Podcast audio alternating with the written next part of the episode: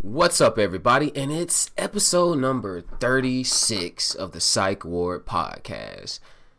We we did it. And before we get into today's episode, first thing I want to say is we broke 500 plays. Like, yo, that's actually kind of exciting. Like, I know it's like not the biggest milestone, but for me, I never really thought that anybody out there would value anything I really said, in my opinion, more than anyone else's. So to gain like a small following and to see support coming in to this degree, and now that we've hit this milestone, it just makes me really happy and it really motivates me to keep doing what I'm doing, guys. So thank you. But I would also like to say that, general reminder, it's time for the giveaway. Now that we've hit 500 plays, I'll be giving away a $20 Apple gift card, Apple Music gift card, does Apple have a store gift card? We're gonna go with Apple Music or Apple Store gift card, just an Apple gift card. Or if you don't have an Apple product, we can go with a Google Play Store card, twenty dollar Google Play Store card. Or if you're the winner, we will go into other possible gift cards to reward you depending on the severity of you not having either Android or Apple, which I don't believe, but we'll see. And now, the way for you to sign up for this contest, everybody, what I'm going to need you to do is any episode, whatever episode you watch, even if it's this episode we're about to get into today, make sure you leave a viewer message, a listener message. And I get all your messages. And after I've listened to them all, I'm going to enter everybody's name that dropped a message into a random number generator. And the winner will receive it. So, without further ado, I think I'm going to dive into today's topic for you guys. What is a cult? How do I identify a cult? And the big key question that we're going to ask is Are cults bad? Now, a cult is a system of religious veneration and devotion directed towards a particular figure or object. Now, I know that in today's times, the word cult it has a very negative connotation. When people think cult, they think satanic, even though there's a church of Satan that's widely accepted and does a lot. But anywho, they think satanic cults, they think paganistic rituals in the dark with fucking deer horns and shit. Who knows? But the funny thing about cults is everyone in one says they're not in one. it's so funny. Cults have existed since the dawn of time, and to be honest, guys, they're a part of humanity. Like, religion is low key a crutch for us to like bear the fact that we have finite lifespans and we know that.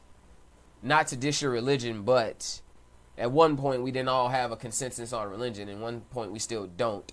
So I'm just offering what I can feel is like an overall objective perspective on it, and if it's not, oh well. but cults have existed since the dawn of time. They're a part of humanity. I, like I said, I understand that's an there's a negative meaning, but you got to refer to the definition of the word cult. A system of religious veneration and devotion directed towards a particular figure or object. I wonder who that could be. The Big G? Good old Allah, Buddha, Shiva, Poseidon, Zeus, Hades. Now, what y'all need to understand though is that okay, when when you see someone screaming Allah, that's translated. That's literally like the same as us screaming God is good. Do you, you get that right? It's the same as us screaming God is good. That's what the translation is. And we've all heard that in our churches here in the South, especially here in the fucking South. Boy, I for for those of you who have never been to a like dominantly southern church, and I'm going to take it a step further and say a dominantly southern black church. Good Lord Jesus. Like I guarantee you, everybody that's been to a black church will say that the pastor is stand, stood in the pulpit and hit this exact note. I love the Lord, He heard my cry. It's so fucking like, and then they say God is good. Amen. Amen. God is good. And then we look at people doing the same thing in other cultures with like they can even directly translate what they're saying to the same thing we're saying. But we judge their religious veneration towards their their particular figure or object.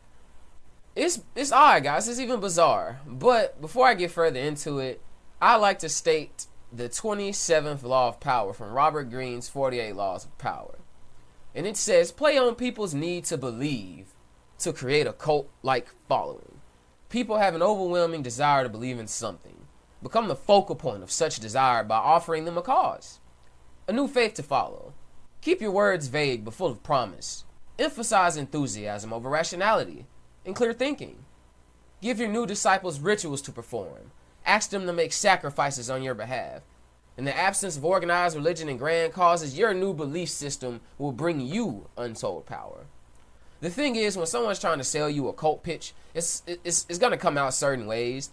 It's always going to be vague, and it's it's going to be a real simple pitch. They'll offer something great and transformative, and you will see them like usually they'll be like decked the fuck out in visual splendor. They'll show you promises of wealth, fame, fortune, luck, all the vices and desires that mankind can offer. And they'll make themselves luxurious and targets of attention. Is this starting to sound a little familiar, guys? You remember that pastor that blew away the fucking coronavirus? I'm pretty. I'm not sure if you everyone saw it, but there was an interview with um, was I think it was Vice. A Vice woman interviewed him, and they were trying to ask him how does how does his belief system since he's like a mega like televangelist how does his belief systems line up with the fact that he's literally flying around in a jet a private jet? Would jesus have approved of him flying in that jet? Definitely not because anyone that's like read the bible and study like the biblical text will know that jesus was against the church taking money jesus was against money in the church he was it's almost like there's a really big cult that we forget about, and I wonder which ones they are. Anywho, they'll find a way to enforce rituals, guys. They're just gonna do it. And like the way it'll go is there'll be gatherings or times of comfort. They'll organize the people they recruit into a hierarchy. They'll get names, levels. They'll be like the grand, the fucking grand scion or the duke or maybe they'll be like, I'm on I'm a level six advocate and you're a level five. Once you've gone through everything, then you can move up. Here's here's a click here's a quick one.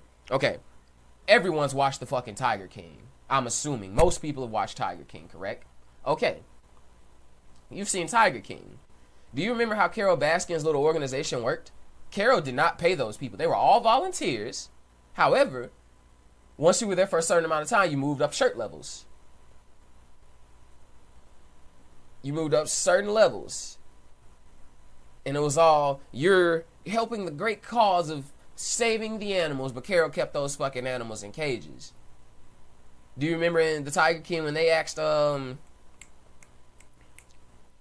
what was that man? Was that man's name Balthazar or some shit?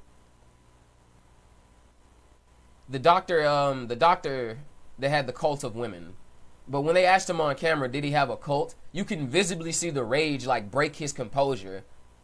And before the guy even says it, he even he doesn't even say the word cult. He goes, "Oh, I know what you're gonna say. You're gonna say I'm starting a cult. Well, I don't care. That's just how it is. They're always gonna have like abrasive, not even yeah, abrasive, like harsh reactions towards other things, and they'll find a way to enforce rituals. Like I said, You'll never truly know their source of income. Why? Because it's easy to confuse you and to keep the methods of what they do and their production true to what they are producing. They want you to believe that all the wealth and splendor that they have is produced from the methods they set in play for you. Sound familiar? And then the worst thing that could be done is when they exploit the human need to be tribal, they'll create an us versus them dynamic. That you are part of an exclusive club all for the common goal that only you all share. Only you get it. You're the chosen ones. You're the smart ones. You see how that sounds? Do, do, you, do you understand where these lines of thought go and how they push people? They manufacture the notion of a devious enemy out to ruin you, and it plays with your head. It makes you it makes you think that there is a force of non-believers that would do anything to stop you. And if you have no enemies, they're going to invent one. Give them a straw man to react against, and your followers will tighten and cohere and become even closer to you. They're gonna they're gonna call themselves family, and they're gonna say that like there's specific reasons you're bonded in this. They use certain words to inspire that little tick off in humans' brains where we need to be a part of a group. But just because that's how we function, how it plays, how they play off of us, that doesn't necessarily mean that cults are bad. It doesn't necessarily mean that religion is bad. Now, I know that you might this might sound like a spill to go off on religion, but as you can see, not only in quality, but also in the where this conversation is going, everything's kind of shifted pitches for this part of the podcast. So, the really the thing about it is religion does do a lot of good things. Religion provides a sense of community. It provides a sense of safety, a sense of organization. Like it promotes love, it promotes happiness. It does a lot, guys. It really does. It teaches a lot of people that haven't been taught how to love, how to love and how to be loved. It gives people family when they had nothing. It's it's something. It's definitely a beautiful thing and I don't think it's necessarily good or bad.